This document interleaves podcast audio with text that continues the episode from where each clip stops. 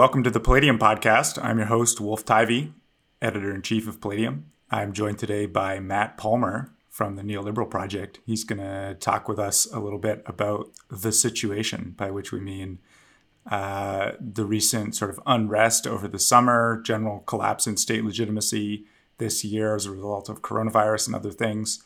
And we're going to try to get a handle on what's going to be going on over the next months and possibly years um, as a result of all this stuff. So thanks so much for coming on, Matt. Hey, Wolf, how you doing? I'm great. I'm great. So I guess we should start with kind of summaries of how we see what's been happening this year, and then we can dive into all the details. Yeah. I think the big story, or one of the big stories this year that we want to talk about here, is a general collapse in state legitimacy on a number of different verticals. So I think the first thing there was the coronavirus, obviously. So I remember back in March and so on, everyone was howling about, you know, how how all the institutions had become incompetent. They were completely unable to handle this thing. They didn't even really seem like they wanted to. Uh, they didn't seem like they had a good plan. Uh, you know, the, with coronavirus getting out of control, everyone was getting really antsy and kind of it, it started to become really obvious that, that the American state was actually not all that coherent. Our society was not in good shape. And, and where, yeah. like, you know, even a few months earlier, it was possible to maintain that illusion. And so I think that was like the first big blow. And then as a result of coronavirus, obviously, we had um, mass unemployment, um, which which is always a very uh, tricky thing. Absolutely. Politically and you know combine that with with potential food insecurity and and other things. And i remember matt you and other people were predicting civil unrest.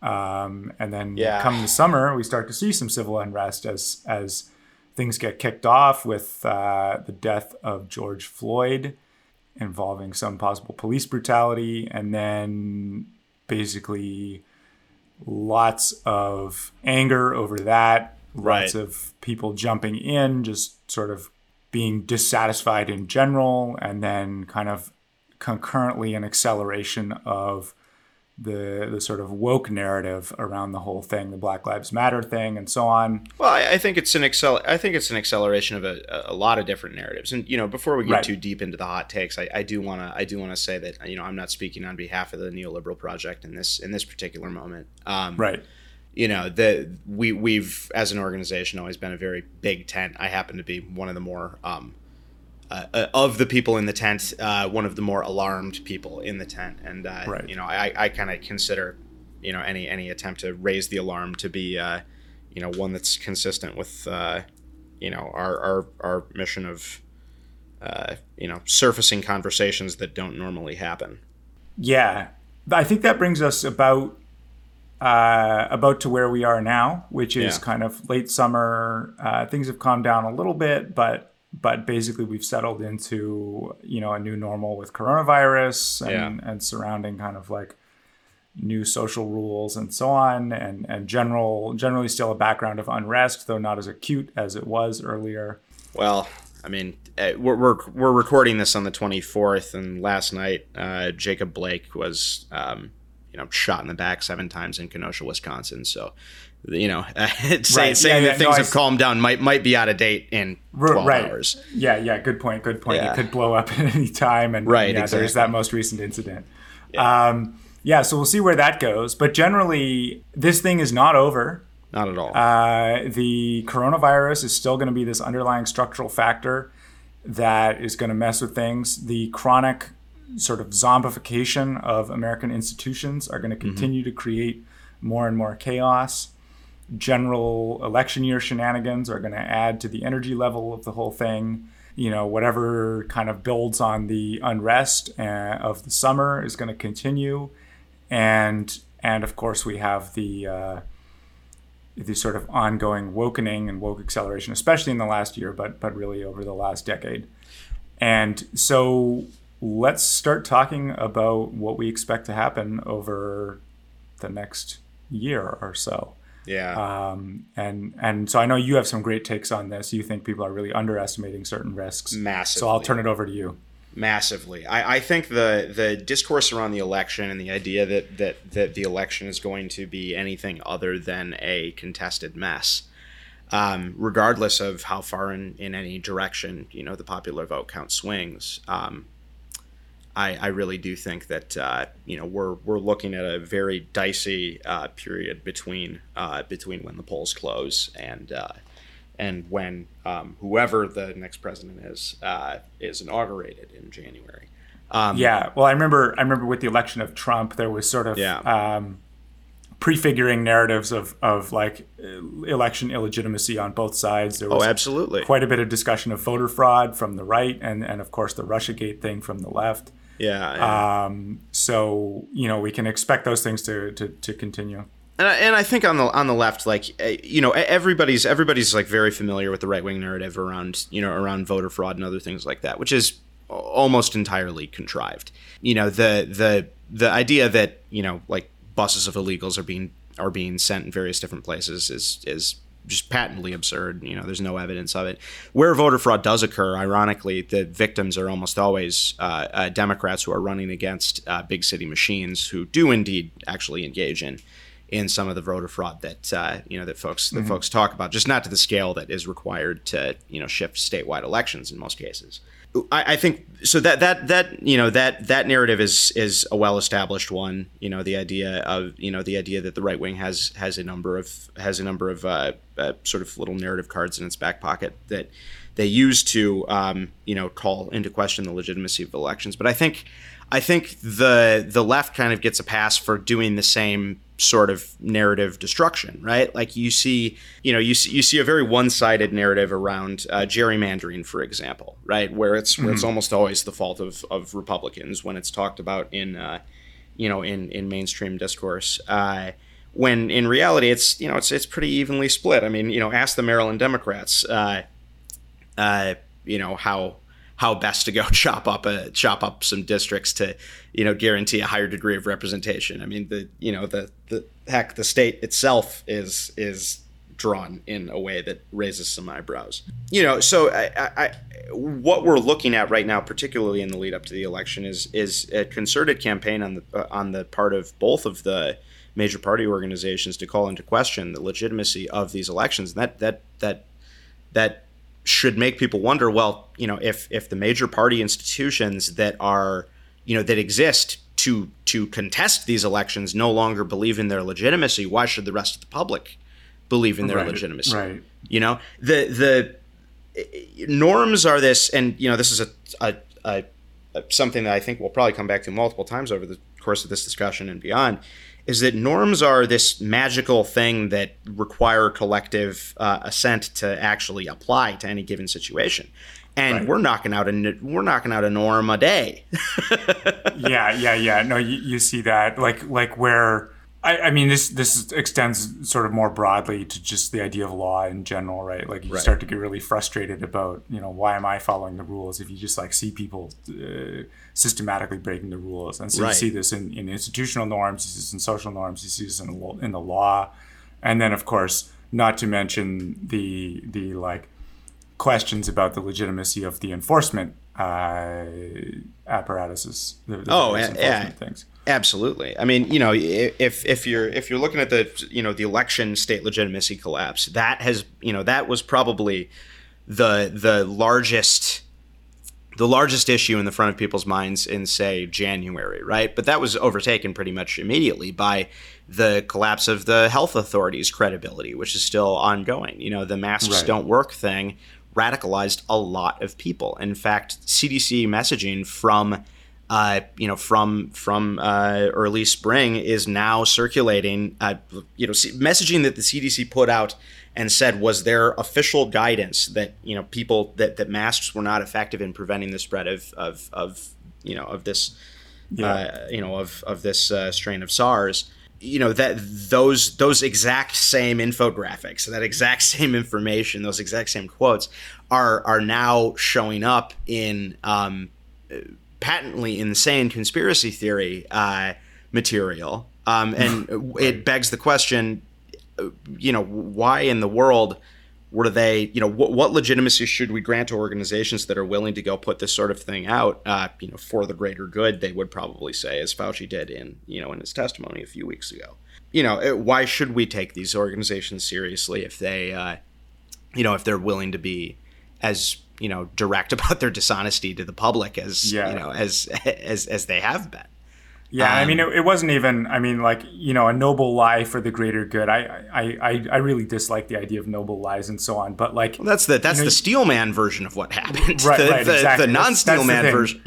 that's the Steelman, right? And, yeah, and yeah. like what actually happened is like they didn't even. It, it's it's in in hindsight, it looks like a bad idea to have done what they did horrible right? idea. Like, I don't think it was even in hindsight. I think I think everybody. No, it was. You know, te- yeah, you could tell at the time, but but like there was no like oh yeah you know history will exonerate us kind of kind of thing here where like yeah we, we misled the public but it saved a lot of lives like no it, it really didn't uh, no it, didn't it, at it all just it just like you cost yourself a bunch of credibility by lying yeah and and, and the the you know there's this there's this tendency uh, among this sort of um, you know, uh, among these sort of institutional elites to, you know, to, to assume that that that these are understandable uh, oversights on their part or understandable mistakes on their part, and that people should mm-hmm. sort of, you know, exercise a, a, you know, what they would probably uh, frame as, you know, a a, a, a positive form of Gell-Mann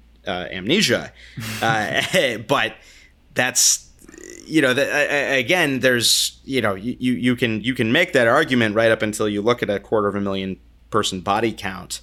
Uh, and then you have to start asking yourself, you know, what in the world is the basis of the authority of these institutions in the first place? If they can't, you know, if they can't, uh, if they can't at least be honest about the fact that they're uh, doing a terrible job of, you know, of, yeah, of preventing, yeah. Uh, you know, the spread of a deadly pandemic this is how disease. paradigms always work right like a, right. a, a, paradigm always sort of is going to defend itself it's going to mm-hmm. there's no like mechanism within a paradigm to recognize when it's failed that they always kind of have this this you know increasingly clinging on to these epicycles of of you know just trust the paradigm and uh, just just trust the institutions trust the experts kind of thing going on and and it takes it takes this sort of external impetus to to replace the thing, right? Right. And, and or or to reform it. And and this is where we get back to this question of like civil unrest and so on. It's like yeah. we have a lot of energy sort of oriented around kind of changing the paradigm, but there doesn't seem to be any alternative right now. Yeah. Um and and like and and there's a lot of people contending to to increase the chaos level but mm-hmm. you know with some i'm sure we all have all our own galaxy brain plans in mind but they don't they don't seem to be quite aligned with each other which we need a, recipe for a we, mess. we need a directory uh, we need a direct we, we need an interim directory government and a constitutional convention that's what i'll be voting for this november the uh, the um is I, there I anyone people, is there anyone with the legitimacy to run such a thing uh, I, I actually I actually think that the uh, that that some of the um, you know one thing I suggested early on during you know when it was becoming clear that the Trump administration was utterly incapable of handling anything related to COVID. Uh, one of the things that I openly suggested was that uh, Senator Sasse, Senator Rubio, you know, uh, and a few others go find some Democratic counterparts and uh, march into the situation room and basically start applying some vigorous adult supervision, which you know obviously obviously obviously never happened, and you know that one can one can uh, wax poetic about the constitutional difficulties that that would present. But um, I, I, think one of the things we forget is that is that the initial propaganda of the deed that I think it has enabled sort of the spiraling of a lot of this unrest uh, was the successful uh, was the mostly successful anti-lockdown protests you know of of March and uh, April. Mm-hmm. Um, you know, you, I, I, think a lot of people saw that when the you know when various different uh, right wing and uh, libertarian militias and other groups went to the Michigan State Capitol, I think folks saw that well, you know, a few days later, all of a sudden, uh, as if by magic, the you know the industrial bases start you know starts to be reopened construction gets the green light to start up again you know a lot of other a lot of other things like that. And i think that that folks are oftentimes, especially folks who you know sort of live in a coastal, um, you know, coastal elite media bubble, um, they, they tend to think that uh, you know people are way less keyed up than they actually are in reality. Um, you know, a lot of the a lot of the American, you know, a lot of the American right and a lot of American libertarians uh, saw, you know, that they were given an object lesson in how to, you know, how to uh, enforce their demands on things, and I think that. Uh, mm-hmm folks on the left saw that and realized, you know, a little light bulb went off in their heads. And uh, that's where you now see, you know, uh, again in Michigan, things like things like uh, members of the Socialist Rifle Association acting as a quick response force. Uh, you know, for people who uh, want to go brawl with the Proud Boys. Uh, now, granted, I don't think the Proud yeah. Boys should be doing. you know, I, I, don't think the Proud Boys should be doing pre- uh, show of force marches anywhere, let alone through African American suburbs of of Kalamazoo, Michigan. And when they do, you know, they they they're they're uh, asking for the beating that they end up getting, quite frankly. But you know, you've got to you've got to look at that though at the larger context. Well, you know, how did that how did that specific incident in Kalamazoo, how, how was that specific incident in Kalamazoo facilitated? Well, it was facilitated by, um, you know, a, a, cadre of armed leftists uh, you know, with plate carriers and rifles uh, who know how to set up a perimeter and knew and who know how to, uh, you know, who know how to direct uh, street violence in a you know in a way that uh, that is uh, you know productive to them. Now, I, you know, in this limited case, uh, should the Proud Boys have been run out of town? Yeah, probably. I would have rather that that the police had done that. But you know, it still is a it's it's one of those you know it's one of those data points that you just cannot ignore in the larger context of a you know of an American public that's that's rapidly uh, rejecting a lot of the you know right. the, the well, basic well, I mean, forms of protest or the basic forms of you know in, engagement in the political process. Yeah, I mean, I, I, guess like sort of the the medium is the message, so to speak, right? And what you yeah, have here is an, as an independent armed group uh, enforcing its own kind of street law, basically. Right, right, and and you know, and, and the issue is that you know the the reason they're doing that is because you know the police aren't controlling the right wing mob. you know what I mean? The police are allowing the right wing mob to rampage through a through a residential neighborhood. You know the and and uh, you know it. You've got to wonder. All right, well, if I'm you know, if I'm an African American resident, if I'm, if I'm a black resident of this neighborhood, you know, well, who who's who am I going to be more appreciative of? Um, is it going to be the you know is it going to be the the John Brown Gun Club with the you know with with their guys in technicals, or is it going to be the local police department who seems like they spent more time making sure that the Proud Boys could you know go molest unmolested?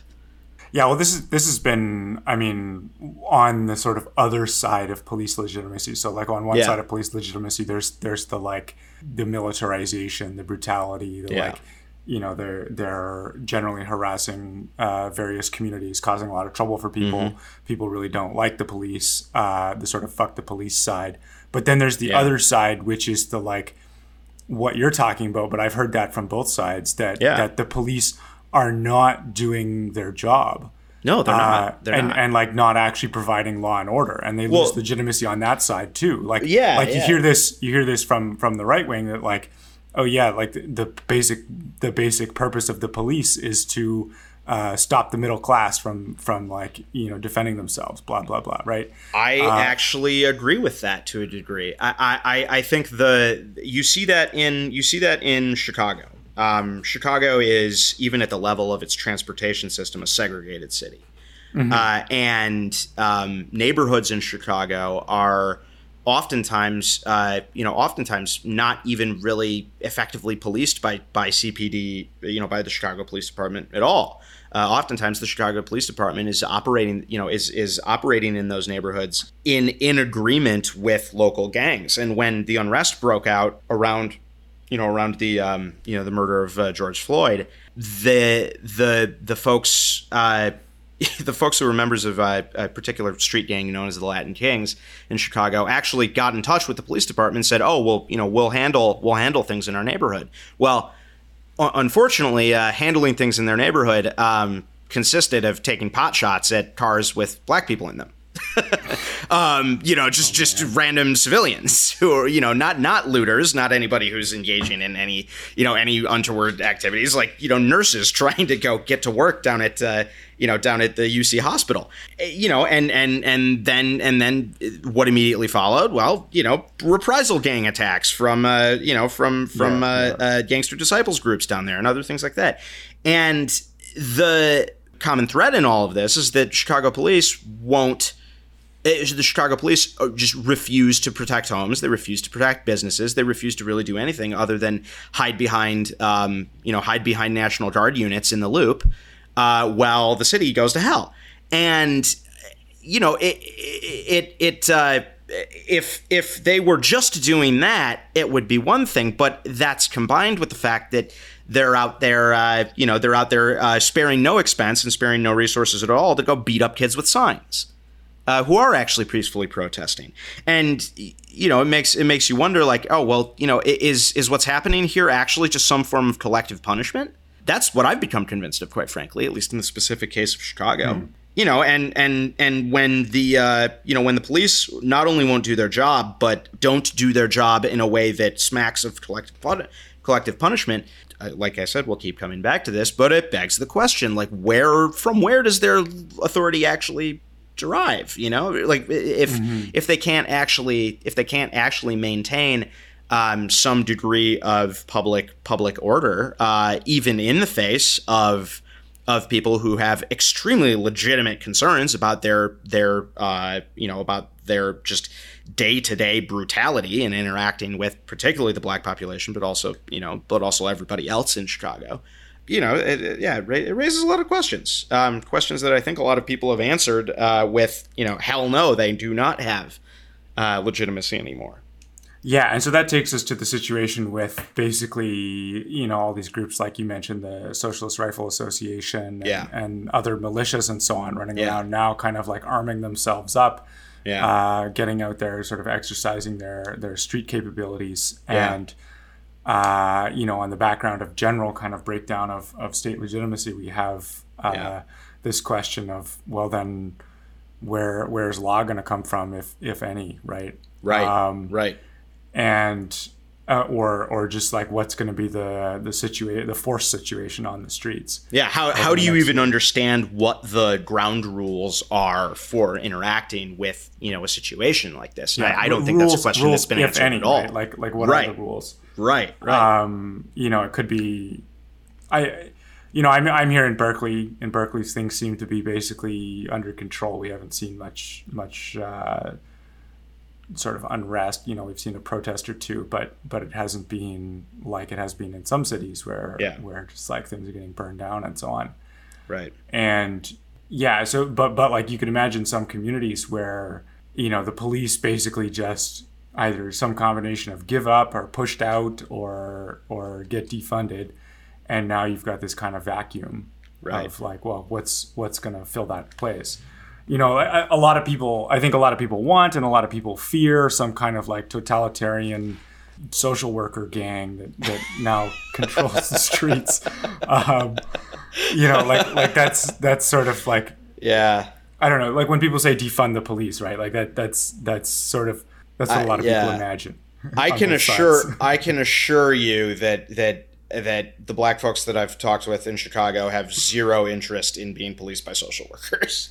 right and I can tell I can also tell you that the reaction to to uh, uh, to a heavily you know to a heavily armed or backed up by armed uh, people sort of social worker contingent would not be well received in Yeah. in in uh, you know in in in black neighborhoods especially around here. I mean that you know th- there's this I think this uh, perception that um, some of the folks within the the BL, BLM. So there's, uh, it's worth parsing this out. So the the BLM organization, like Black Lives Matter, the organization, um, is is uh, you know very heterogeneous. Uh, you know there there are different groups in different parts of the country. Uh, you know, and like any left wing organization, it's it's difficult to make blanket statements about what um, you know about what their their uh, their their rank and file believes or what their leadership believes.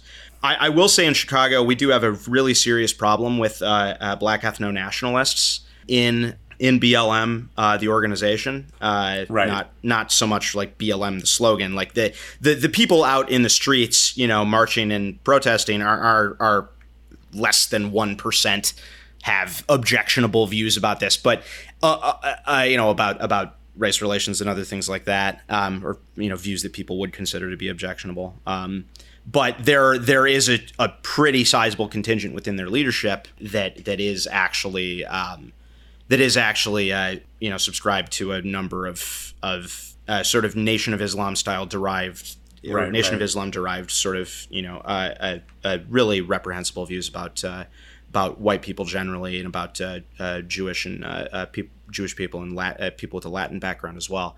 Um, You know some of the some of the the rhetoric coming from people who were actually directly involved with organizing some of the protests uh, around. You know, around the the sort of uh, uh, Mexican gang versus black gang violence on the South Side. Um, you know, when this initially popped off, um, some of those some of the things that were coming out of people's mouths are stuff that uh, you would you would expect to hear at a Klan rally. So you know, I, I- I think that I, I think that that people probably overestimate the degree to which um, BLM the org uh, is representative of the people out in the streets chant chanting about Black Lives Mattering, which you know Black lives do matter. yeah, that, that's yeah, that's that, that's the interesting thing that struck me in all this, right? It's like you have a you have sort of this outpouring, uh, like like the positive way to read the whole thing, right? Is this like outpouring of solidarity among Yeah. Americans, right? Yeah. Of like, which I think is genuine. right, like, and and it's like, okay, we see this thing, like, you know, we maybe we're looking at some illusionary aspects of it, maybe we're looking at the real thing, but we see this brutality. And it's like, no, we don't like that. We don't like, you know, our neighbors getting beat up by the cops. We don't like Yeah. this system where people are getting oppressed and so on. It's like outpouring of solidarity. And like that's that's like the the kind of like base level instinct that I think uh, a lot of people are kind of participating in the thing with. And then, like you say, there's there's all these characters, many many different sort of more sort of more savvy characters with with like Yeah. less noble views. I guess Yeah. it would be the That's thing, right? And that's, very true. and and it's not just like one faction of them either, right? There's sort of No. multiple things going on. Um, Well, this I- is this is yeah. why this is why I like to emphasize sort of like the, the general collapse of legitimacy aspect of this as well, like because like that's another big part of what people are sort of like standing up to to kind of make noise about is like you know there it's it you know it's not my style but like i understand why people are gonna like go out and and scream at the cops about about like basically their frustrations with with everything that's been happening over the past few years right? And and and over the past year uh, in particular. But but like then that kind of genuine outpouring of energy there's many factions trying to seize that into their own sort of more parochial uh, Right, right. narratives, and so you get this like almost like anti-white race war version of like the woke thing. You get the like corporate wokeness thing. You get the you get like the the sort of like f- these big fear narratives, like oh yeah, they're they're coming to like burn down your house, like Right. uh, like everyone's trying to stoke fear and like right uh, which is you know, which is absurd i mean i, I haven't seen any yeah I, I haven't seen anybody uh, you know uh, people have gone after big box stores and pharmacies and other things like that and that is that is regrettable and reprehensible but i, I even even the criminal opportunists who use this sort of thing as cover uh, haven't stooped as low as going Yeah. after residential uh, neighborhoods yet I Right, and that yeah, that's, definitely a boogeyman sort of thing that's been been Yeah, schlepped well, by a lot of folks I in the right wing media. Well, I think this is the thing. Is like these are all kind of boogeyman like operations. Like like all of these big narratives we've seen around this thing uh, have this aspect of like blowing something way out of proportion and then like Right. mobilizing a bunch of people in reaction to it. Um, and and uh, and that's like sort of they're all trying to redirect this this sort of more fundamental energy of of like you know again the, the positive read is like solidarity and like anger at, at corruption and, and dysfunction. Um, yeah i mean it's, so that's that's like I, I think this is something people miss when like i see people analyzing this as if it's like you know it's a monolithic big conspiracy to like pull off some communist coup or like Yeah, it's a monolithic big conspiracy to like impose white supremacy and like a few people fighting back against it or like Right. you know some some like grand new awakening that's going to be a great thing and like we're bringing in the new utopia like like there's these these these monolithic narratives of the thing and it's just not how it's working it's like Not there's at all. this spontaneous outpouring of energy with many different many different mostly mostly like totally legitimate motivations and then being like redirected into these various like you know le- less less nice things Right, right, and and you know, I, I wanna I wanna be I wanna be very clear about the notion that you know I, I do think um, popular outrage is absolutely justified at you know at, at a lot of these um, you know at a lot of these these incidents. I mean, you know, this hasn't this th- this uh, you know the the general public I think has become much more aware of uh, of of police brutality, uh, particularly or you know the police brutality directed at, at black folks uh, over the last few years. But you know this is a problem that has existed since the advent of modern policing. Um, yeah well i mean in i mean and it comes up it And- comes up every now and then right and Right, right, right. But and I- it I guess, usually is connected with video, though, right? Like you know, the Rodney Right. King riots were Right, connected with video. You know, the the um But I mean, we had a lot of we had a lot of like incidents of this kind of thing. I mean, a little bit different, but like similar operations, just a lot more brutal on every dimension. Actually, in the '60s, oh yeah, absolutely. And like like you know, both in the in the initial incidents and in the subsequent reactions to them. Yeah, I- yeah. this and, is- and the, the I- fire actually, this- the fire hose videos changed a lot of minds. I mean, when the fire hose videos went on ABC and you saw you know you saw uh, you know civil rights marchers getting thrown twenty feet through the air with by a you know by a hose uh, Mm-hmm. blast, you know, or or getting chewed up by a you know by an attack dog. That really, you know, that really changed a lot of minds. That really shifted, you know, that Mm-hmm. really shifted public opinion. And now we're getting something like that every few days. I mean, I'd encourage the listeners to go look at, uh, to go watch that, um, the video of, uh, of Jacob Blake, um, getting shot by a, a cop in uh, Kenosha, Wisconsin. Um, it just sort of gives you an idea of, of the, uh, uh, the degree of impunity which uh, I think police departments have become accustomed to, and which absolutely must end. If we, you know, if we don't, if we don't abolish the police, or if we don't get rid of, um, you know, the modern policing in its current form, in, at least in certain communities, uh, one thing that absolutely must happen, uh, in my view, to maintain any sort of um, you know, state legitimacy whatsoever, uh, particularly in minority communities, uh, is that the impunity needs to end um, security state impunity needs to end because if if people can just go and uh, you know shoot somebody seven times in the back and get suspended and not immediately fired or charged, there is no law. You know, th- there there may be the there may be the the Well, uh, there's- the, the the the clothing of law and order draped on top of something, but it's definitely not draped on top of law and order itself. Yeah, I mean, the, the thing is, it's like there's, it's really difficult to judge what's happening in the moment, and there's many, many of these incidents, and so like I think what happens, I mean, the reason the the impunity thing was there in the first place is because, uh, like there's just going to be so many of these incidents that that like to handle them through that normal sort of criminal procedure uh, of of like you know charge and figure it out with a court and so on is it just becomes like unwieldy and debilitating.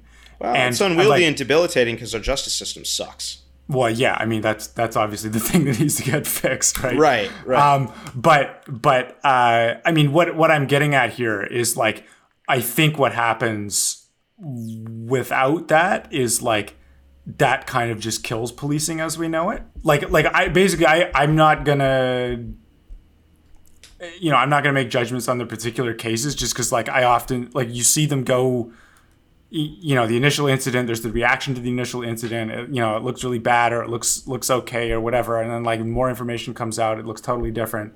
Like these things these things change over time. The individual incidents are hard to judge but like structurally i can see that um you know whatever without something like i, I mean to, to basically change that to eliminate these incidents Mm-hmm. uh, you know when you actually do have like a, a large a high level of sort of chaos on the streets Yeah. um, is is going to be very difficult and and to eliminate that like one way to eliminate it is as they say just defund the police no more police and then you have Right.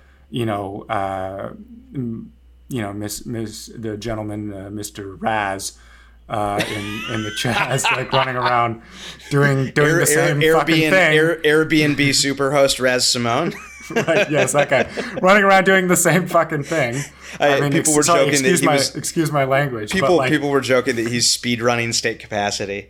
Uh, right, right, right. from- no, I, I think I think I think the underlying story is like there is a high level of chaos on the streets, and and in in like a certain level of chaos, there are going to be these incidents where like some serious injustice is done. sure. um, or at least what looks like serious injustice. And in some sense, like my pessimistic take is that any reform is just shuffling around of blame, and and like this is I think one of the things that our system's pretty bad at Right. is like we sort of put a very high standard on the, the the agents of the state, and then like freak out when there's any kind of interaction with chaos that inherently ends up being kind of chaotic. And then we say, okay, we're not doing that anymore. We wash our hands of Uh, it. And then there's a bunch of chaos, and then it's it's of like a decentralized variety, Right. and suddenly it becomes okay, right? Like, Well- like, and, and and that's like I think the fact that we don't measure, you know, people getting robbed and killed and tortured Right. and so on as a result of like just general criminal chaos we don't measure that the same way as we do with with like you know police adjacent chaos just Right. means that like some kind of shell game is being played with, Well, with blame But what what's happening here though is that is that is that the the police policing is at the root of why the chaos exists in the first place. The the you know folks uh, folks revolting or at least at least Folks- the like the like inappropriateness of that particular institution but i think Well- if you just get rid of it you have to replace it with something to actually Right. fix the problem Right, right. I mean, my my my view with you know in in Chicago in particular, where I've been involved in in the protests, and you know where uh, likely will continue to be.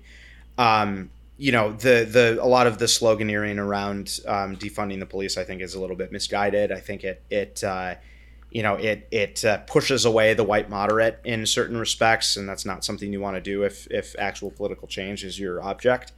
Um, Yeah, well, I mean, or objective. or the black moderate, or any moderate. Like like from what I've seen, Uh, like sure, most yeah. normal most normal people are like, wait, that's a crazy idea. Well, uh, I mean, less than you might think here, just because the the police are legitimately that bad and always have been. Okay, yeah, maybe I don't know. Maybe maybe Chicago's different. Um, Yeah, speaking sort yeah, of more generally. Uh, yeah, and this is a this is a is something that needs to be settled on a city by city basis, right? Because it's a city by city problem. You know, you you Right, have absolutely. you know you have um you, you know I, I- think I think one of the things that folks in the burbs don't really understand is how um, little they actually are policed um, and how little they are subjected to policing as opposed to other forms of uh, you know other forms of um, uh, situational de- de-escalation or other other things like that Yeah, other forms Um, of social control. I mean, yeah yeah and and I think that I think that uh, I mean, I, I've I've joked that that like uh, suburbs are already a prison. So uh, well that's why- sure I mean you like can make in the sense of it's just like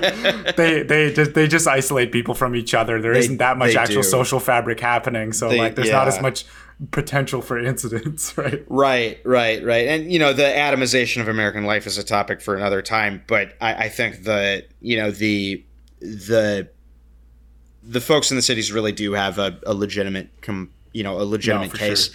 for their particular police departments um, being uh, you know being being disbanded and replaced by you know replaced by something else. Um, you know what that something else is uh, is you know is is up for debate. I can assure you that that the uh, the people of chicago would not receive a um, you know woke commissariat uh, uh, well. Um, i think that that's sort of tucker tucker carlson's uh, uh, branded um, uh, you know like left wing left wing enforcer uh, fever dream is is awfully silly Um, just yeah, but I mean, even even dis, even besides like what people would accept, like what Yeah. I'm seeing with this whole you know like woke commissar acceleration, whatever, is like a lot of people are fearing that kind of scenario where it's some takeover and it's like the, you know they've got all these commissars running around checking your papers, comrade, and like right. it, it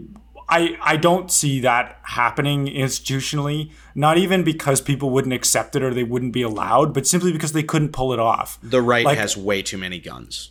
Well, well there's that. There's let's that. just let's just get down to the very basics of it. Look, No, there no, is- but I- no no, I socialist mean- revolution is happening in the United States purely because the American the American right and American liberals even are just way too heavily armed for yeah, that. yeah. to- so that's that that's like some take kind of like totally illegitimate. That's some sort of like totally illegitimate uh, like imposition where where it's Yeah. like regarded as illegitimate. Right. But I, but I think I no I'm I'm talking like even even supposing you know hegemonic control over the media and everyone regards it as legitimate and like you know everyone's brainwashed and bamboozled and so on and like this is all the things that everyone that these people fear. Even with all of those premises you still are missing the key thing, which is do they have the the sort of dynamism and institutional capacity to actually build new institutions that are are functional enough to be scary? no. I, I I don't I don't Um, think they I don't really capacity to- expect that. Well, it depends on what you define by institutions, right? So, I I would say that people um, people, especially liberals, and when I say liberals, I'm I'm making that state. I'm I'm distinguishing liberals from you know like left left progs or left progressives Sure. or you know other folks.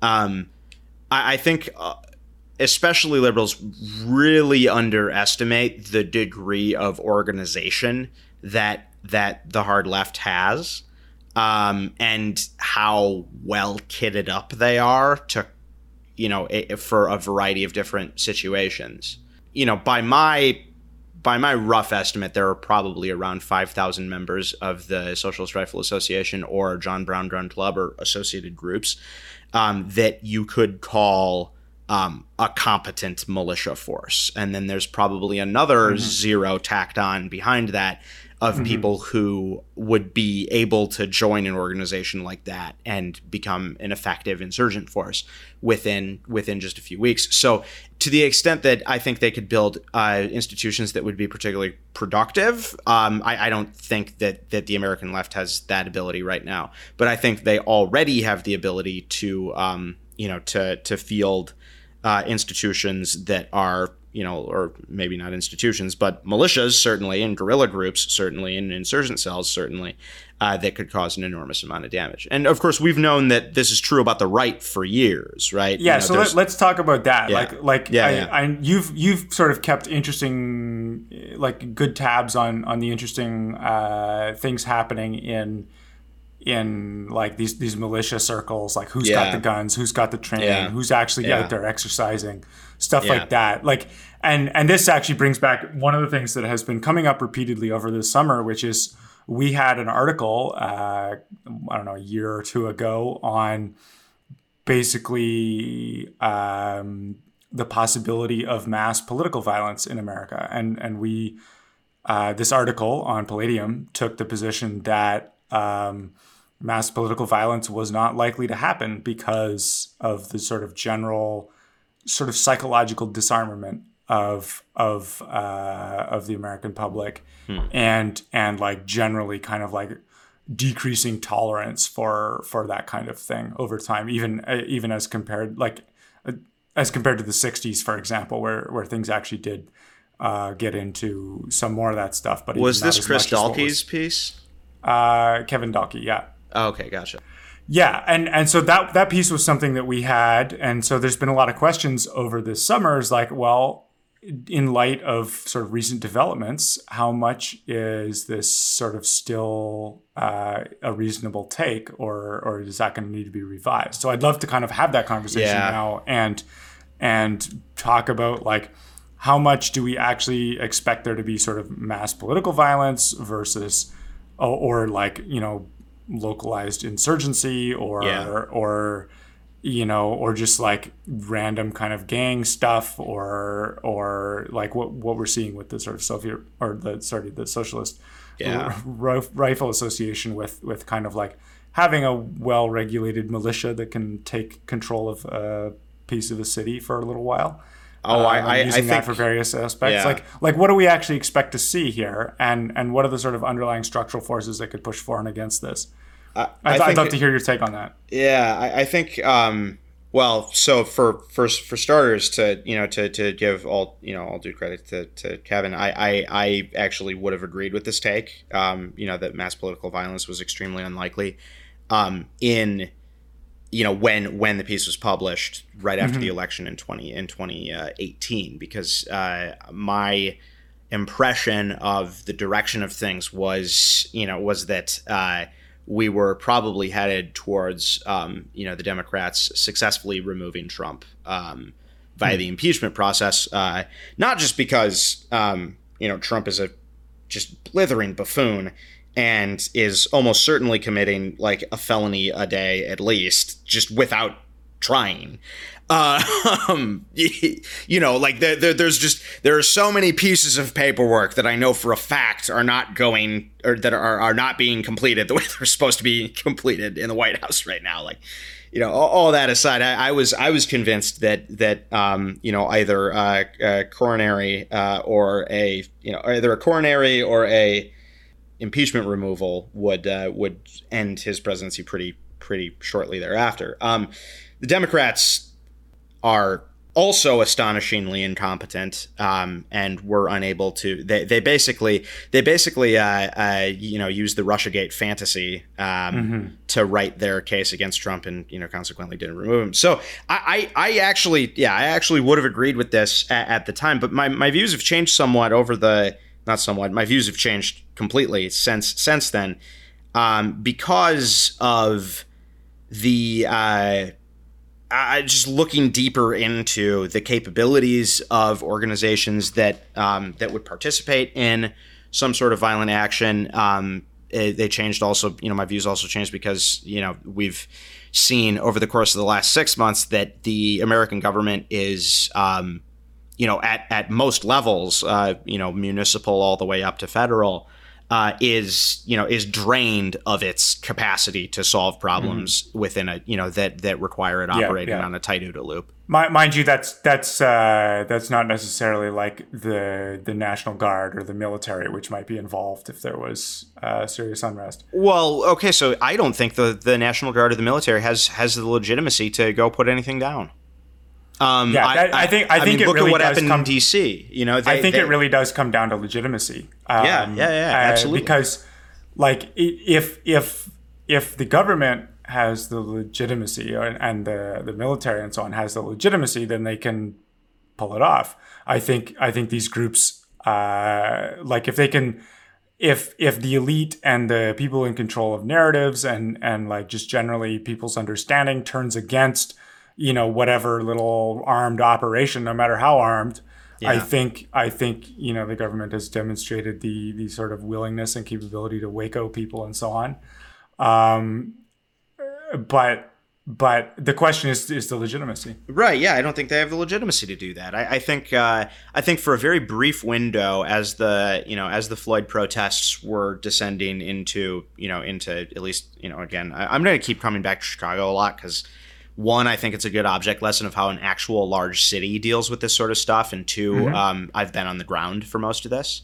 Right. Um, but uh, in Chicago, if uh, you know, after night one of of you know the really bad unrest, um, you know where where the gangs realized that CPD had essentially just retreated to the loop, uh, had the National Guard gone out and put an MRAP on every major street corner and just sat there and told everybody, "All right, chill out." I think they would have. I think they would have earned themselves an enormous amount of legitimacy from basically everybody. Uh, but but they didn't do that. You know, they instead uh, they instead uh, plugged directly into the decision making apparatus of the state security. Uh, uh, you know, of the state security agencies that um, you know that that were involved in uh, putting you know in, in attempting to put the re- unrest down. Um, you know, in a more brutal and targeted manner, and uh, you know, and now and now everybody uh, marching past, uh, you know, marching past uh, uh, the line of police cars is yelling, you know, uh, fuck, fuck twelve, you know, fuck the police, but also yelling, fuck the National Guard. right? Because the National Guard are now perceived as just another extension of the police. Now, this also isn't right. helped by the fact that you know you also have federal agents running around who are indistinguishable from a distance from National Guard. Um, you know, I, I I think the one thing we're going to have to deal with over the coming years is the just the how people no longer trust a man in camo anymore. Um, nor yeah, should well, the, they. Yeah, I mean, this is uh, this comes back to the whole question of uniforms, right? Oh like, oh my god! Like, why why were uniforms ever adopted in the first place? Well, it's so that your force can be brand separated from all the other whatever the hell is going on. Yeah, uh, yeah. Because, identifiable like, in chaotic situations.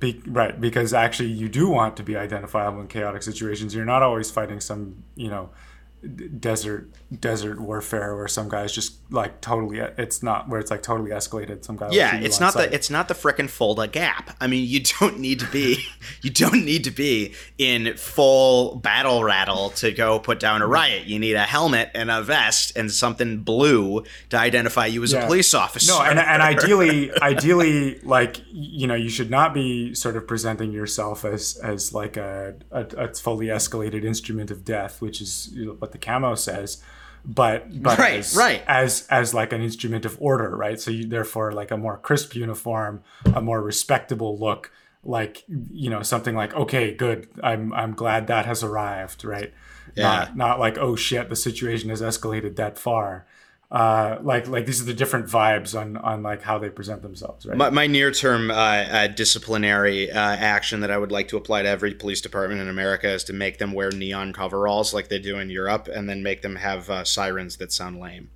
but uh, beyond beyond that, well, I actually that, do think that would help a little bit. Um, yeah, well, that's a different direction. But, yeah, yeah. The the identifiability of of these forces is a huge issue, though, and I you know that's actually something I kind of want to dig into a little bit. The the way I'm getting numbers like you know I think there are five thousand ish uh, SRM members who are serious business. The, the way I'm getting that is by looking at the gear that uh, a lot of folks have purchased and uh, looking at, um, in particular, uniform patches and other things like that uh, that have been flying off the shelves on little. Uh, uh for example, yesterday I was uh, poking around um, Etsy, uh, which is a big for those of you who don't know, um, or for guys who whose girlfriends have not told them about this. Etsy is a place where you can buy home homemade goods and other things mm-hmm. like that, but mm-hmm. it's also a very lightly policed way of distributing uh, gear to people. And uh, one of the one of the stores on Etsy is called Dorner Tactical, which is named after the rogue uh, LAPD officer. Can't, can't who, corner the Dorner. Yeah, yeah. I, the degree to which we can joke about that still is arguable because he did kill a lot of people, and then LAPD also killed a lot of people trying to get him.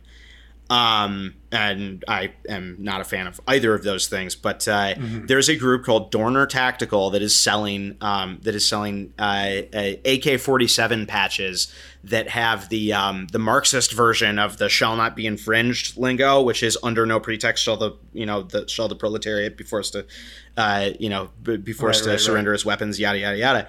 Um, so yeah, they're if if even a small percentage of the thousands and thousands of people who have bought that patch are throwing it on a plate carrier, um, that's a, a very large number of of of people who have plate carriers. And if you've got a plate carrier set up, chances are you're probably also out there putting a couple hundred rounds down range a month, or you were before ammunition mm-hmm, became mm-hmm. super expensive um, you know, if you're doing that sort of thing, you're certainly talking to other groups of people. Um, part of the, you know, part of the reason you have patches like this in the first place is to identify, um, you know, is to identify friend from foe during, uh, you know, during dicey, uh, dicey street interactions um, or or even combat situations. So mm-hmm. I, I, think uh, you know I, I, think that, that that's one thing to keep an eye on is you know the number of people who are actually building out uniforms and wearing them. I think also another thing though that you know to the, to your point about uniforms earlier, um, we do need to keep an eye out for um, for uh, lack of a better term, I, I, don't like using this this term phrase because it's it's often associated with conspiracy theorists, but false flag operations. Um, mm-hmm. You can buy a a Department of Homeland Security uniform patch for five dollars on Amazon. Wow. if you have a Department of Homeland Security uniform patch and a Marpat and, a, and like Marpat fatigues and an AR-15, you are not recognizably different from an actual Homeland Security officer. Mm-hmm. So that means that just about any nutcase can go on Amazon, get you know, get go and prime himself a, a, a stack of a stack of things that that you know that make him uh, you know in under a minute unrecognizably uh, or undist- indistinguishable from you know from from any actual law enforcement officer and then and then that that nut can go uh, can, can go enforce whatever his version of the law is uh, you know on on various different situations or go and shoot up a bunch of people and attribute it to to the feds right. and that is that is um, that's something that you know occurs very frequently in you know in in places that see uh, lots of sustained unrest. And you know it's yet another it's yet another thing that sort of subtly does impact state legitimacy. I think a lot of people were mm-hmm. a lot of the concerns about the police grabbing people off the streets in portland um, wasn't necessarily that that people were being arrested for throwing a brick at someone's face. It was that people were being dragnetted and and you know essentially black bagged into into minivans by people who were not you know who were not distinguishable uh, right. in any meaningful way from a right wing paramilitary group. That that is a situation that is so damn dangerous that you know I.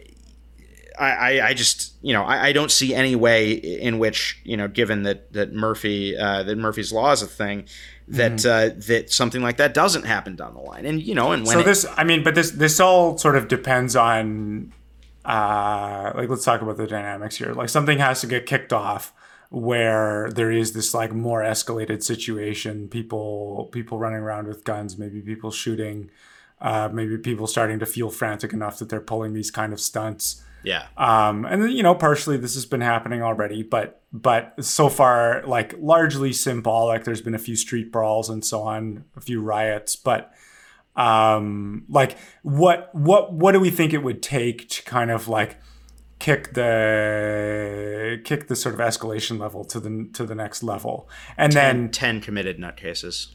Well, okay, yeah. I mean, ten committed of, nutcases of any, could do a of, yeah could do a hell of a lot. Like if you know, if you gave me ten committed nutcases and told me to cause some chaos, I'm sure we could figure some stuff out. But like yeah. the the thing is, like there aren't necessarily people motivated and coordinated to do that. Um, well, look at the Tsarnaev brothers. Like there, there's a right. Well, the Tsarnaev brothers shut down the entire Boston metro area for mm-hmm. for several days. Like the, just just two guys, neither but, of them. But that, that's like bright. that's Al Qaeda, right? Like it, it's not yeah. just two guys, right? It's it's it's two well, guys it's, with Inspire magazine, like yeah, reading, yeah. reading uh, like do-it-yourself bomb plot, right? Right, right, right. This and, is how you put ball bearings and nails into a pressure cooker, yada yada. Right, and and so like that thing, that that sort of like terrorist social script existed, right? And there was a bunch yeah. of people kind of hooked into it. And and so what I'm wondering is like what's the thing that gets us to that sort of level, if anything, uh, over the next while? Because like yeah. remember part of part of Kevin's argument was was that you know there really isn't the, the state has actually kind of succeeded in shutting down anything domestically that is like that that that would yeah. kind of escalate to those sort of terroristic methods. And furthermore, that if once those methods are starting to get deployed, uh, or or like once there's sort of any kind of escalation happening, the it's it's sort of rapidly self extinguishing because people are like, mm-hmm. oh wait, holy shit, uh, actually we want this thing to stop. And so this is like I'm trying to like s- sort of reason out the scenario by yeah. which things could actually get get out of hand.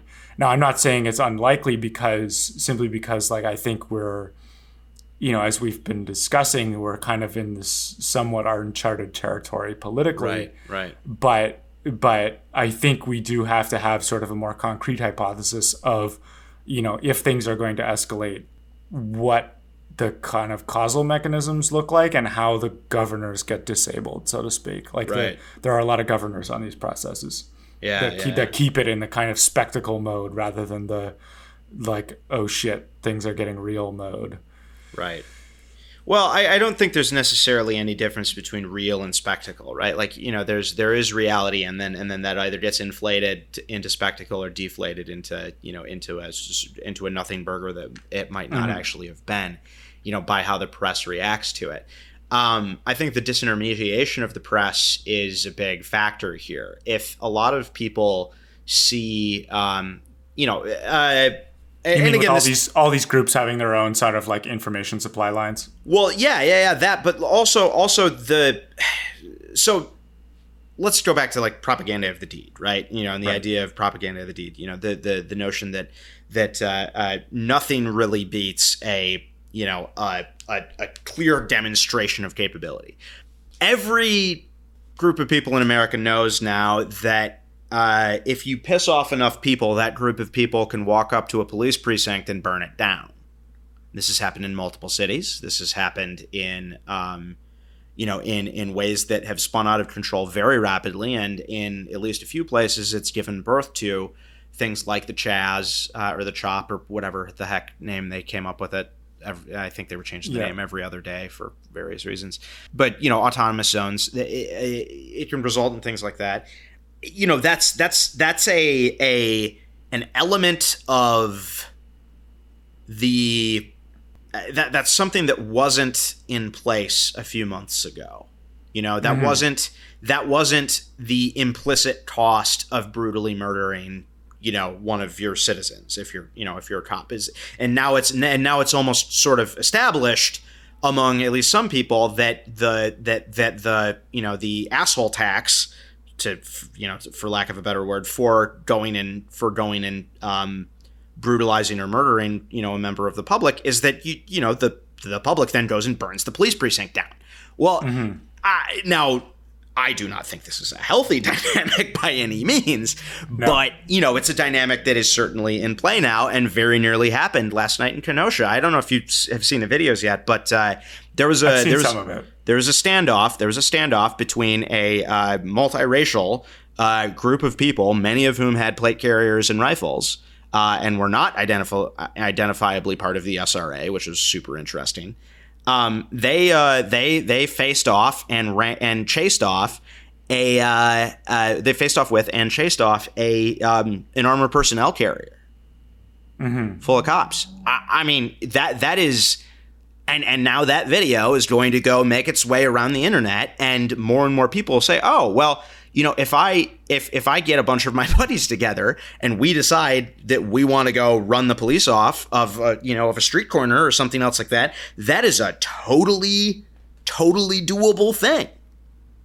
And and all of a sudden the you know now now the you know the the norm has been broken and and more and more people realize that you know that that the threshold of organization required to do uh, you know to, to either uh, take control of territory or to do a great deal of damage is really really low. Um, so let me let me give the the sort of counterpoint on all this, which yeah, is yeah. like let's let's go up a meta level. Uh, like like certainly the dynamics you're describing have have happened. Like you know we see we see that people are able to. Uh, pull off these stunts in these particular circumstances. Yeah. Um, and and that certainly is a change on on the rules, so to speak, um, with respect to a few months ago. Yeah.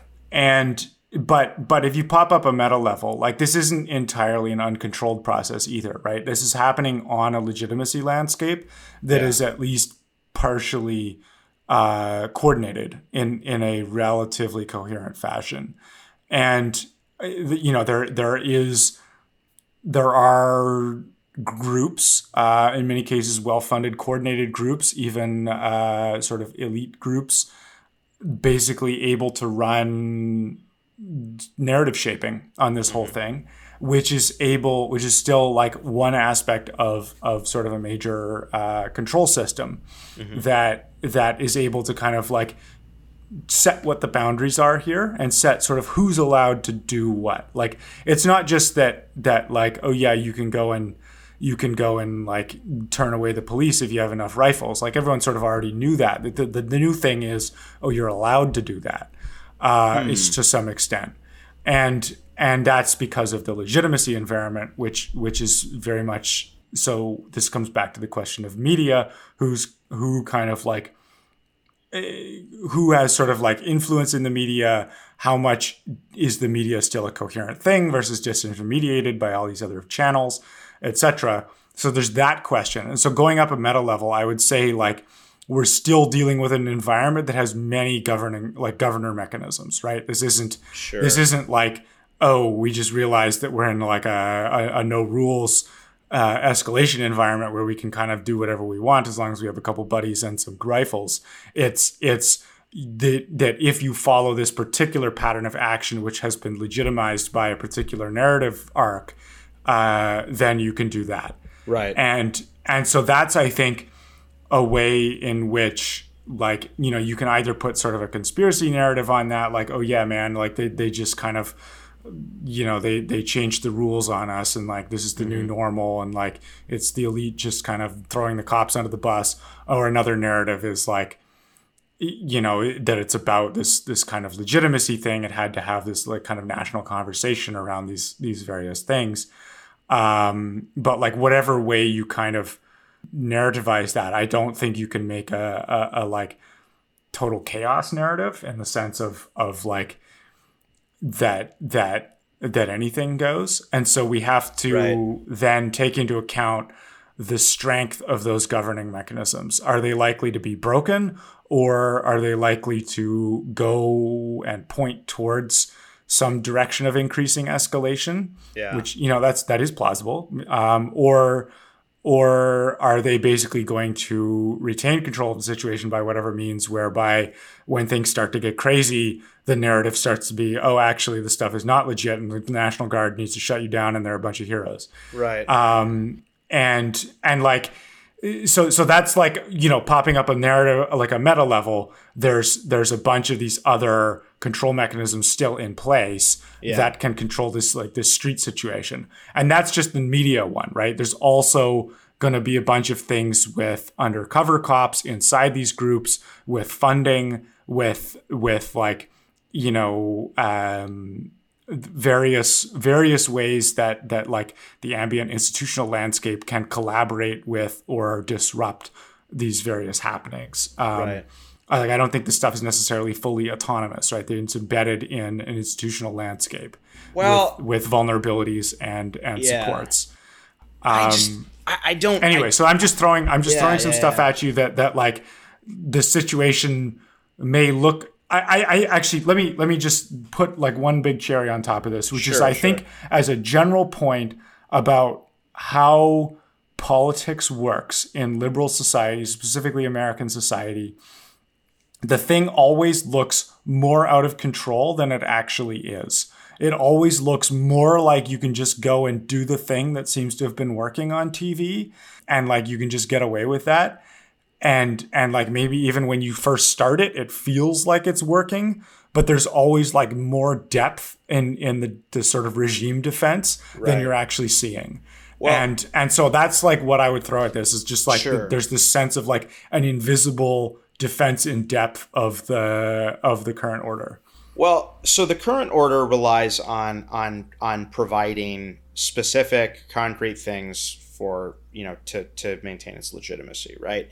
Uh, mm-hmm. And I mean, you know, I mean, I mean that at the level of security, which we've been talking about, right? Obviously, mm-hmm. but uh, you know, which it has been failing in in a lot of in a lot of different dimensions, particularly if you live in a big city. Um, but there's also stuff like you know the the uh, American the, you know the American system of government is uh, has its uh, you know ha- has its uh, uh legitimacy degraded by the fact that uh, healthcare is very difficult to get here uh, mm-hmm. or expensive to get. Uh, you know, it's it's degraded whenever um, you know whenever the uh, response to something like uh, grid down situation, um, you know, that we're likely about to have in uh, East Texas, you know, due to the due to the, the incoming hurricane. Um, or, or is it a tropical storm? I'm not sure. Not that it's really relevant. And anyway, we're recording this on on the 24th of August, and you know, hurricane season is barreling down on us right now, and so on. You know, the uh, so the state, you know, the, the state, the state has to provide certain things for it to be considered legitimate. Now, the thing is though that so many of those systems are not really failure proofed at all, particularly things like the electrical grid or like our communication systems, that that some sort of group just looking to stir shit could very easily go knock them down. There's this article uh, by a gentleman named Bill St. Clair. Um, I think he may have passed away uh, a few years ago, but uh, the article's from 2013, and it and it goes through um, it goes through sort of the the evolution of the um, of the anti anti material rifle. Uh, and mm-hmm. how the anti-material rifle sort of went from you know a a, uh, uh, a, a World War One necessity for taking out tanks to a you know to something that is you know that was sort of secondary and not particularly useful in the era of you know in, in during World War II, and then and then you know something that came back uh, you know as a as a tool of choice for special forces units down the you know uh, uh down the line in the 1980s and through till today. Um, and he goes through uh, the use of uh, rifles in an anti-material context um, against power grid uh, targets in the United States. Yeah, I mean, you shoot a you shoot an armor piercing round through a power transformer, and that, that's the end of that. You shoot any kind of round through a power transformer, and that's the end of that. Like, doesn't even need to be power. Uh, uh, uh, doesn't even need to be um, armor piercing. Like the um, the one of the specific situations that he that he uh, breaks down is uh, was an attack in Metcalf, California, which is just south of San Jose. There's a power transformer station that got hit by um, you know by by a guy with a seven seven six two by thirty nine you know marksman rifle um, guy or guys, uh, and uh, they they brought the power station down during the middle of the night. No one ever found them. No one was ever able to connect anything to to them. Uh, no statement mm-hmm. was ever made. You know, just some people came in and knocked out power in part of California. you know, right. uh, uh, the you know the um, a lot of the if you if you really want to like chill your blood, look at some of the uh, post 9/11 threat assessments of basic infrastructure um, that were done by uh, the you know the then infant Department of Homeland Security back in the day when they were you know actually focusing on Homeland Security and not on you know and not on being a uh, sort of unofficial gendarmerie. Mm-hmm. Um, you know the the uh, the point is that the threshold for causing enough chaos to delegitimize state institutions is way lower than we might think. And a motivated group of people just needs to push a little bit to cause a lot uh, just to, to, cause an enormous amount of chaos. 10 or 15 people can go and uh, shut down an entire region. You know, the Tsarnaev mm-hmm. brothers, just the two of them, who were not particularly bright, and yes, they did have access to bomb making material and you know and like bomb making information and other things like that but you know so so does so does half of the angsty teenagers in the united states right? Yeah yeah. Uh, I mean, the, the sort know, of they were able to shut of, down boston for a week. Yeah the sort of pessimistic case here is is like you know all it takes is uh, one competent person to go school shooter mindset on this uh, yeah and like yeah. you know we do see a lot of people going that way Right. Uh, well, but, the, the the guy the guy in in Dallas back in 2016. Uh, the the Dallas the Dallas uh, uh, so this was not a BLM march, but it was sort of like a proto BLM march. A lot of police had showed up in solidarity with the protesters because the Dallas Police Department um, has actually made some pretty serious improvements in recent years and has been very intentional about that. Mm-hmm. Um, you know, uh, a black ethno nationalist nutcase uh, came through there, and he had some basic infantry training, and he was able to kill, I think, a half dozen police officers before the cops eventually had to go get him with a grenade. Right. Because he had holed up in a because he had holed up in a complete you know in a very defensible position in a freaking parking garage. Mm-hmm. You know, and and and he was able to uh, you know the one one terrorist was able to essentially shut down you know the the greater Dallas area for an extended for an extended period of time. He was able to strike yeah. fear into the hearts of a ton of people, and he was not particularly competent, was not particularly well prepared. Kind of just you know. So on just, the uh, on the competent and well prepared front, like again, yeah. I think this comes back to the question of like what is actually going to sort of escalate these groups. Um, to the point of like like generally when you have multiple people involved especially multiple competent people there's going to be yeah. It's going to take you know some narrative whereby they actually accomplish their political goals or, or their whatever goals wow. uh, by by use of these yeah. means so so there's there's got to be there's got to be like some some sort of reason for it yeah. generally like as as you get to a bigger and more competent group the it has to operate on like more and more rationality it can't yeah. just be like i'm lashing out against society um, so if the harris administration decides to go after firearms, it will cause exactly what we're talking about. Potentially. Um, I mean, I've certainly heard a lot of people making those claims. On the other hand, you know, if I was in charge of a gun grab, uh, not that I would do that, but but like, I I think I could do a lot better than than all the naive expectations that I've seen floating around of how it would go down.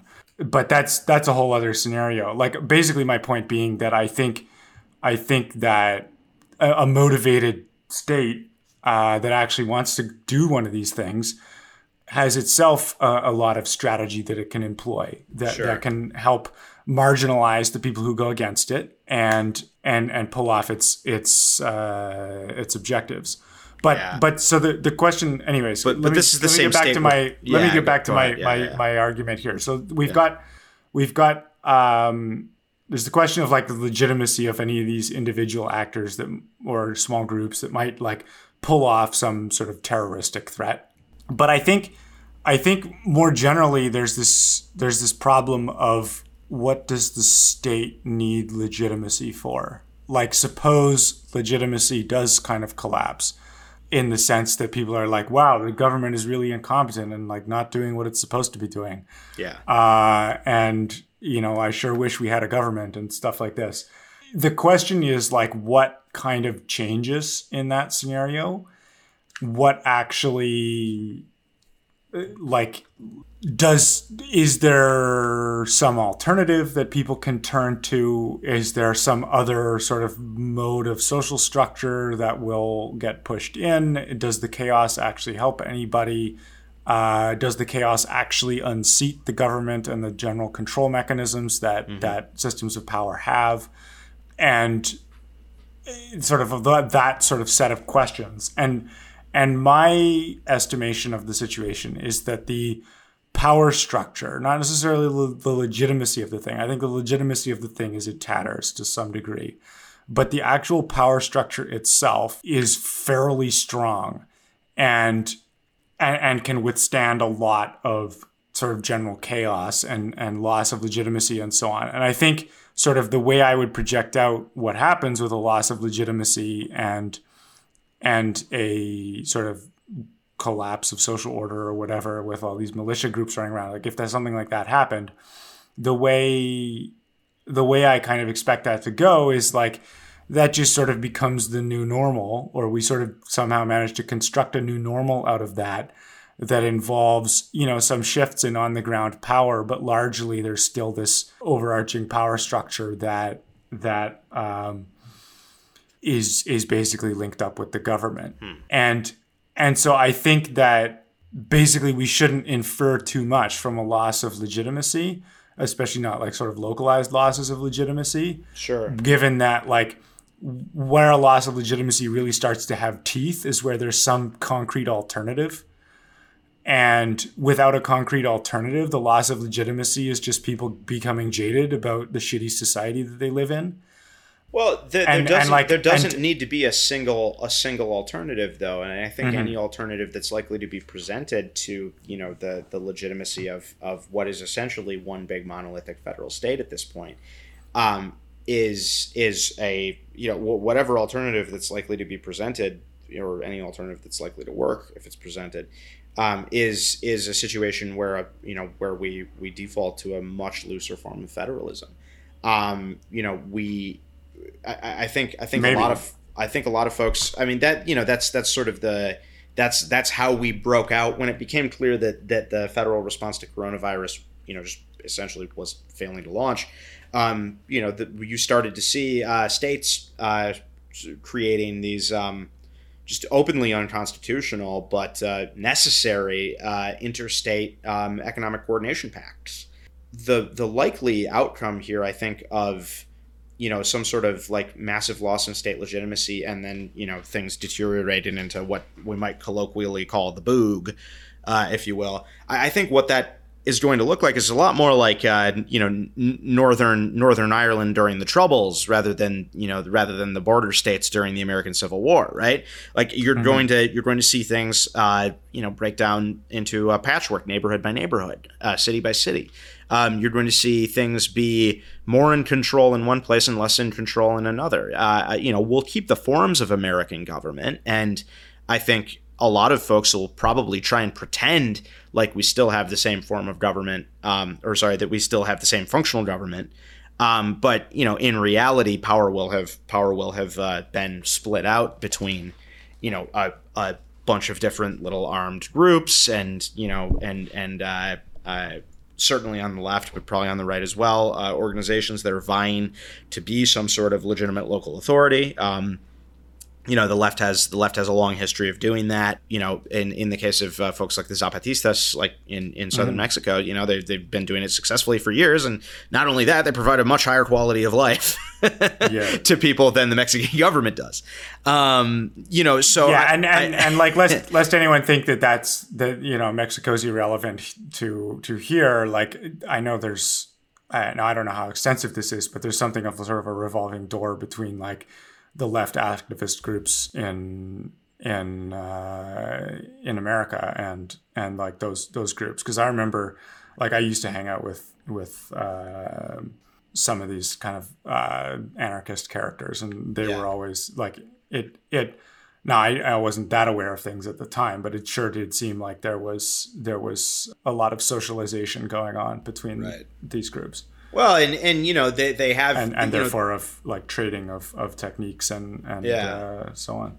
Well, I would, I would encourage I would encourage anybody who hasn't to read Carlos Marighella's uh, the mini manual of the urban guerrilla. Uh, if you want to see the tactics that are likely to be employed by a left insurgency in the United States, um, you know that book lays it out extremely well. If you want to look at the tactics likely to be employed by a libertarian insurgency in the United States, look to the Bundys. If you want to look at the tactics like likely to be employed by a right insurgency in the United States, well, look at the Klan. You know, and and uh, uh, look, you know, look at look at the Klan in the you know in the first half of the twentieth twentieth century. So well, I mean, none of that stuff exists anymore, right? Like the the, the, like Klan in the first half of the 20th century. Is, well, right, is, and the Klan the Klan in the first half of the 20th century was essentially the the Dixiecrats armed wing, right? Mm-hmm. And that that doesn't exist in that form anymore. But you know, you do now have a militia movement uh, in the United States, a hard right militia movement. As mm-hmm. distinct from as distinct from the militia movement broadly, but there's a hard right contingent of the militia movement that is um, that is absolutely very well organized, um, and that I think people probably uh, uh, overestimate the degree to which it's you know it's penetrated by the police uh, and penetrated by state security agencies. A lot of those folks can operate under the radar uh, and without uh, hmm. without significant interference from from the state, um, or they can go dark, or they are under surveillance, but they can go dark very quickly. And in a situation yeah. where where a lot of stuff is popping off at once, you won't see the same level of of efficiency in tracking these guys down. You know, when it was just the the the the um, a lot of people have forgotten that this happened, but you know, there's the the the the uh, the thing that people were were originally somewhat tongue in cheek calling the boog was this you know was was uh, sort of this this set of events around um, you know around uh, uh, threatened gun conf- confiscation in Virginia where you know where you right. saw basically everybody to the right of the Clintons, uh, who owns a gun, say hell no and show up. You know, a bunch a bunch of these people showed up to the Capitol, uh, uh, Virginia Capitol, with um, you know, with with guns, and uh, uh, the feds ended up scooping up a, a, uh, couple Nazis who were coming down to to go start shit, and they but they, they were only really able to do that because you know that was the focal point of unrest in the United States at the time was this mm-hmm. you know was this one square in Richmond, Virginia. Well, there is no focal point to the unrest now. Uh, state security resources are stretched are stretched incredibly thin right now. That not now they don't just need to be able to like you know make make Nazi activities legible. They need to be able to make make legible the activities of of a gajillion different uh, you know different uh, different yeah, potential different, different, armed groups. And if you look at like how well the mainstream reporting on groups like the Boogaloo Boys, you know, who are a, a libertarian, who are a libertarian and and uh, sort of uh, what I would call uh, moderate anarchists. So if you look at your right. your Nolan chart, they're they're moderate sort of the bottom. They're the bottom middle. Right, uh, right. they're not you know they're not anarcho communists and they're not you know they're not like you know uh, uh post sadist eco anarchists whatever weird shit you know you want to come up with. Yeah, just weird stuff that exists only on the internet. Yeah. Um, you know they're they're they're they're they're mostly just mainline Misesian American libertarians, right? But they've you know they've they've all armed themselves up, but that you know the the they're reported on as though they were a white nationalist militia. I think right. a lot of the the the reporting. Well, this is this is again tracks. where where where like the the legitimacy situation comes in, right? And I think like part sure. of the reason that they report on it that way is that like you know whatever whoever sort of still aligned with the media right. is seeing seeing these guys as like okay well they're a potential threat to us they they're not controlled by us so we'll just report on them as if they're the like total devil uh, and and you know that'll hopefully right. cause them to become a little bit stupider as they start associating with the people who actually are like that or uh, otherwise we can shut them down at any time because sure. now the narrative is remade is pre sure I, so I, I think I think that that act uh, that absolutely is an aspect of it, but but there's also the issue of legibility, right? And I think generally a good a good barometer for how legible something is to the government is how legible it is to the New York Times or to the Economist right, or to right, a lot of these point. other organizations. And um, you see this in you see this in in uh, uh, terror bulletin, you know, like uh, domestic terrorism bulletins that the FBI and DHS put out. You know, they have a great deal of difficulty distinguishing between different anarchist groups. They have a great deal of difficulty distinguishing between left and right groups. They have a great deal of difficulty figuring out where their ass is in a well lit room, quite frankly.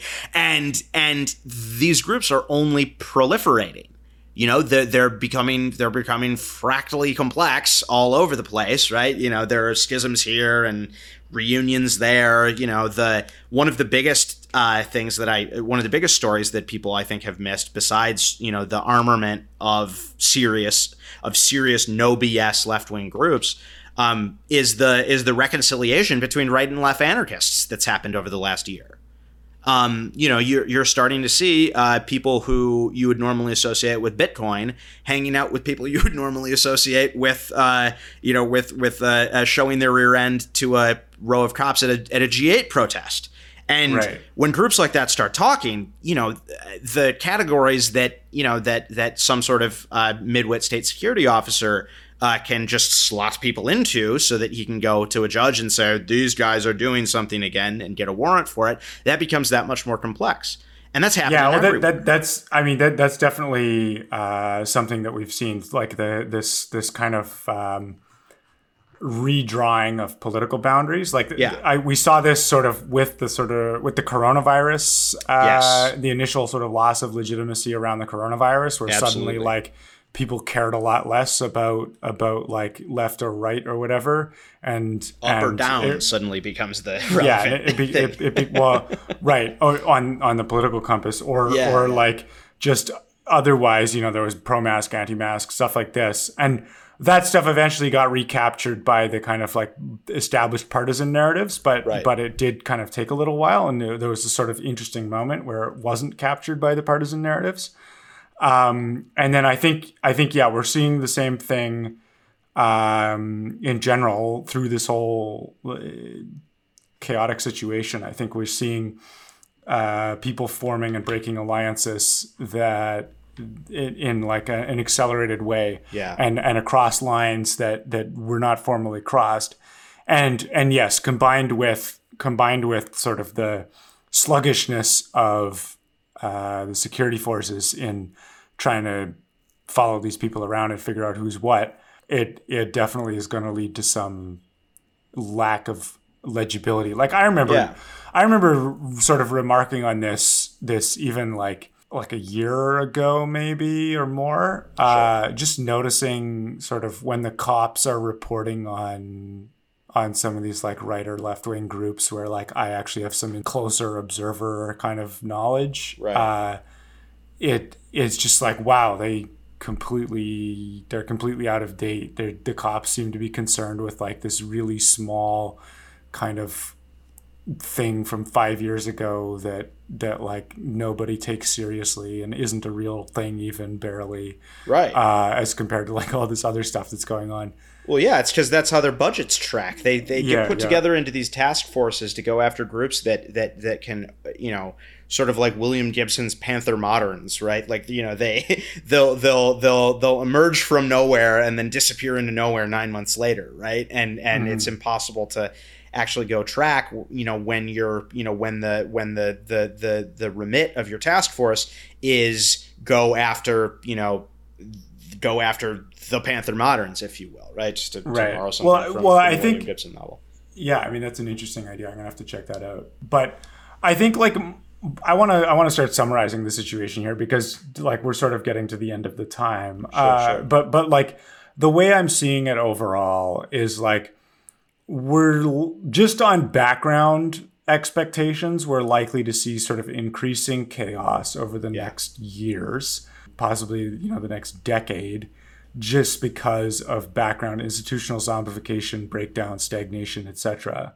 And so that's my first kind of like baseline component to expectation. The second component is with Trump, with coronavirus, with various kind of political shenanigans going on behind the curtains and, and with economic crises and various things like that. Uh, I'm expecting sort of slightly more acute chaos over the next few years. And then I think, like, even with all of these, so with all of this, like, armed groups, sort of state legitimacy, so on things, uh, my my sort of summary of the situation is, again, I think that just amounts to like something of an increase in chaos in the institutional landscape in society, but not uh, sort of a new normal that's of degraded quality, but not Yeah. like not necessarily even fundamentally different. And you know, like like you mentioned these these kind of like intrastate pacts uh, to deal with like uh, the coordination around coronavirus and so on. Everyone was talking about how this is like the balkanization of America or whatever, and and actually, that was a fairly sort of narrow scope and relatively short-lived moment. I, I- would think.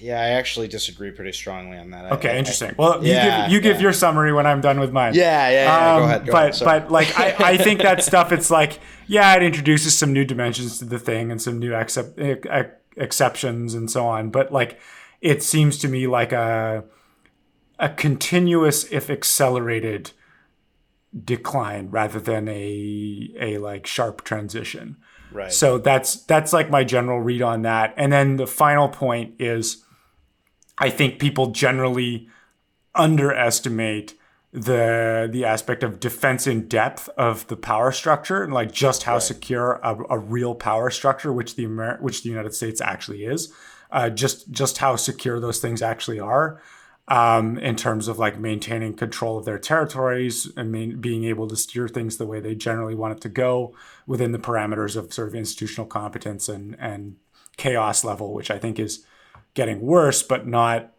catastrophically so.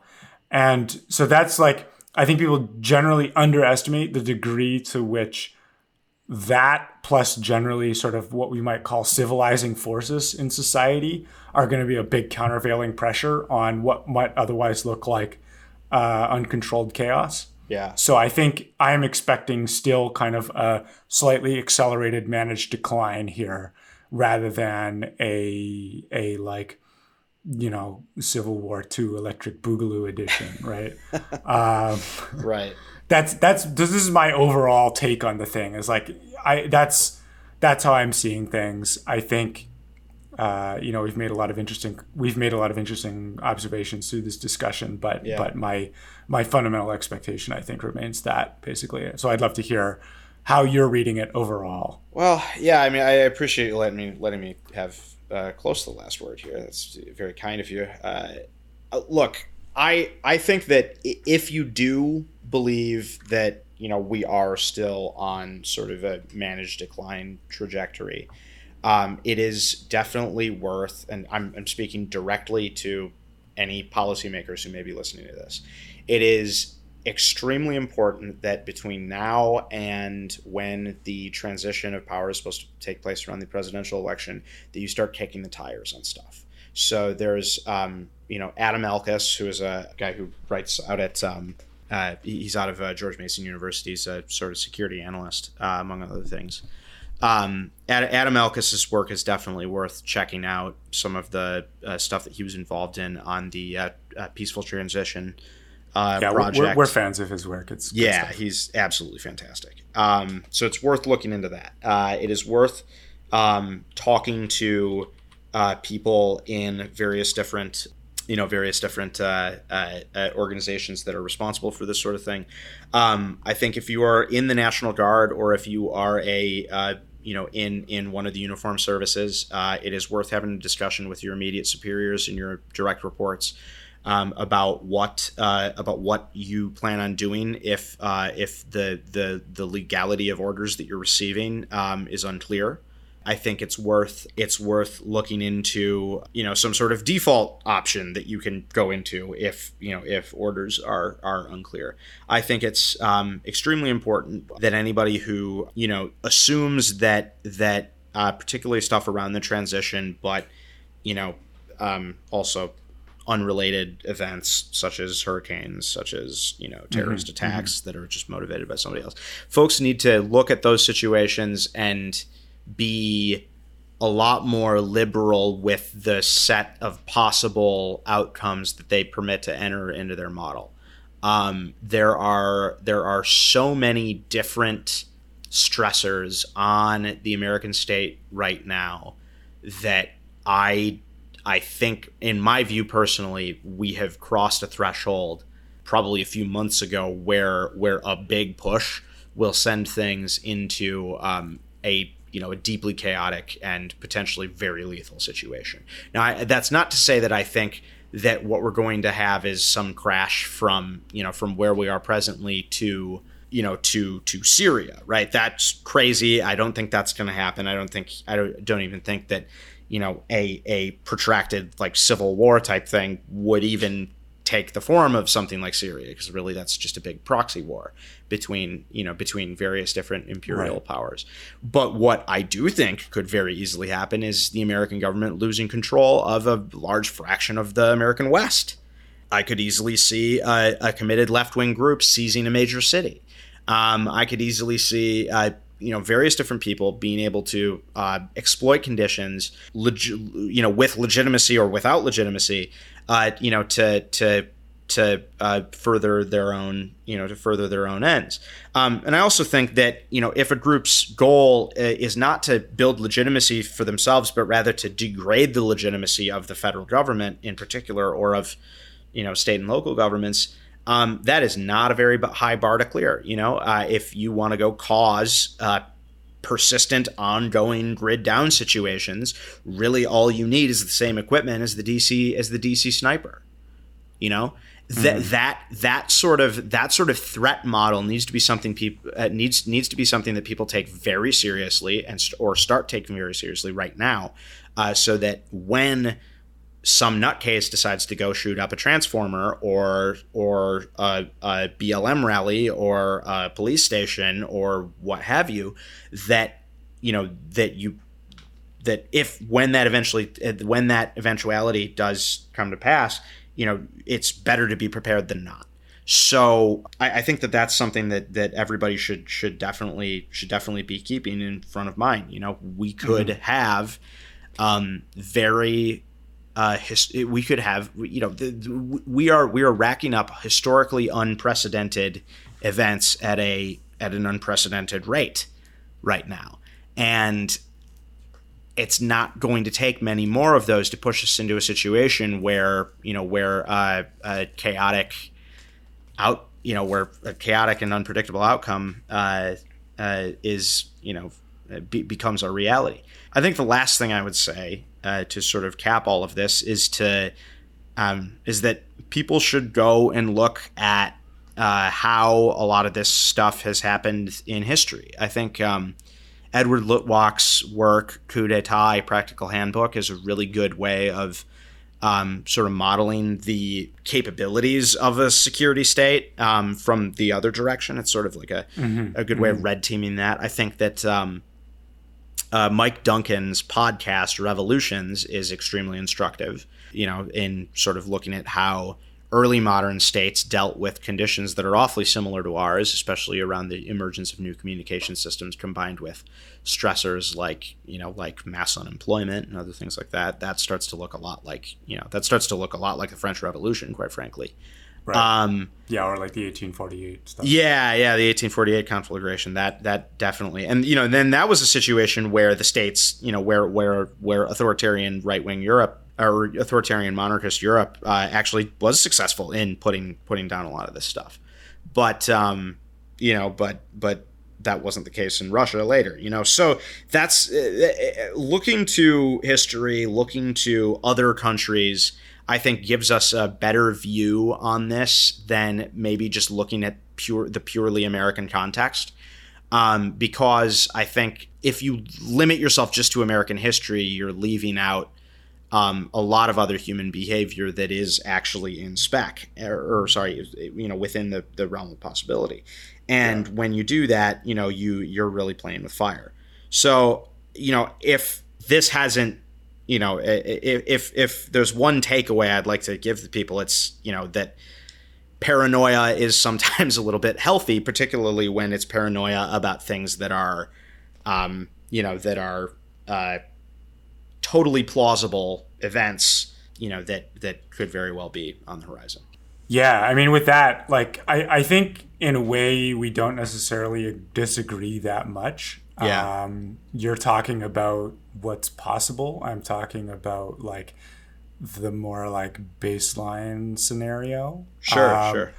And and I think in particular, like, you know, I would I would back up that advice of of uh, be more paranoid about what could happen. Be yeah. very prepared for a wide range of scenarios. I think in general, like one of the pathologies of the institutional landscape in America right now is just like how inadequately prepared our institutions are for a lot of things. Yeah. Uh, they're just kind of like not very imaginative about what could happen and not very creative in responding to those possibilities. They just deal on, badly with fat tails.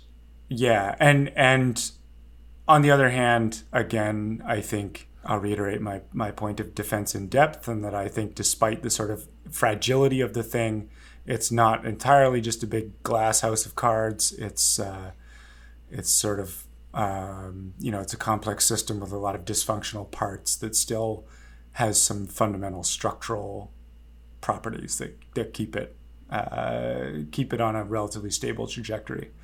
Anyways, so yeah, that's. I hope so. I, would like to. I, I would. I would very much like to see. Uh, Look, know, by, by stable resolve our, our, our, our political. I'd very much yeah. like to see us uh, resolve our political problems in this country through peaceful means. Yeah. Um, no, no, look, don't get me wrong. My, my stable trajectory is not meaning to imply an optimistic trajectory. Okay, sure, sure. what I mean is like like the derivative is likely to be relatively small. Right. Um, right. But but yeah, like things can get messy. Anyways, I think that was a fun discussion. We got into some. Uh, interesting and and possibly even controversial components uh, yeah. of of stuff that we all have to be thinking about right now. And hopefully, you all learned something. And yeah, thanks so much, Matt, for coming on the show. Thanks for having me on, Wolf. All right, until next time.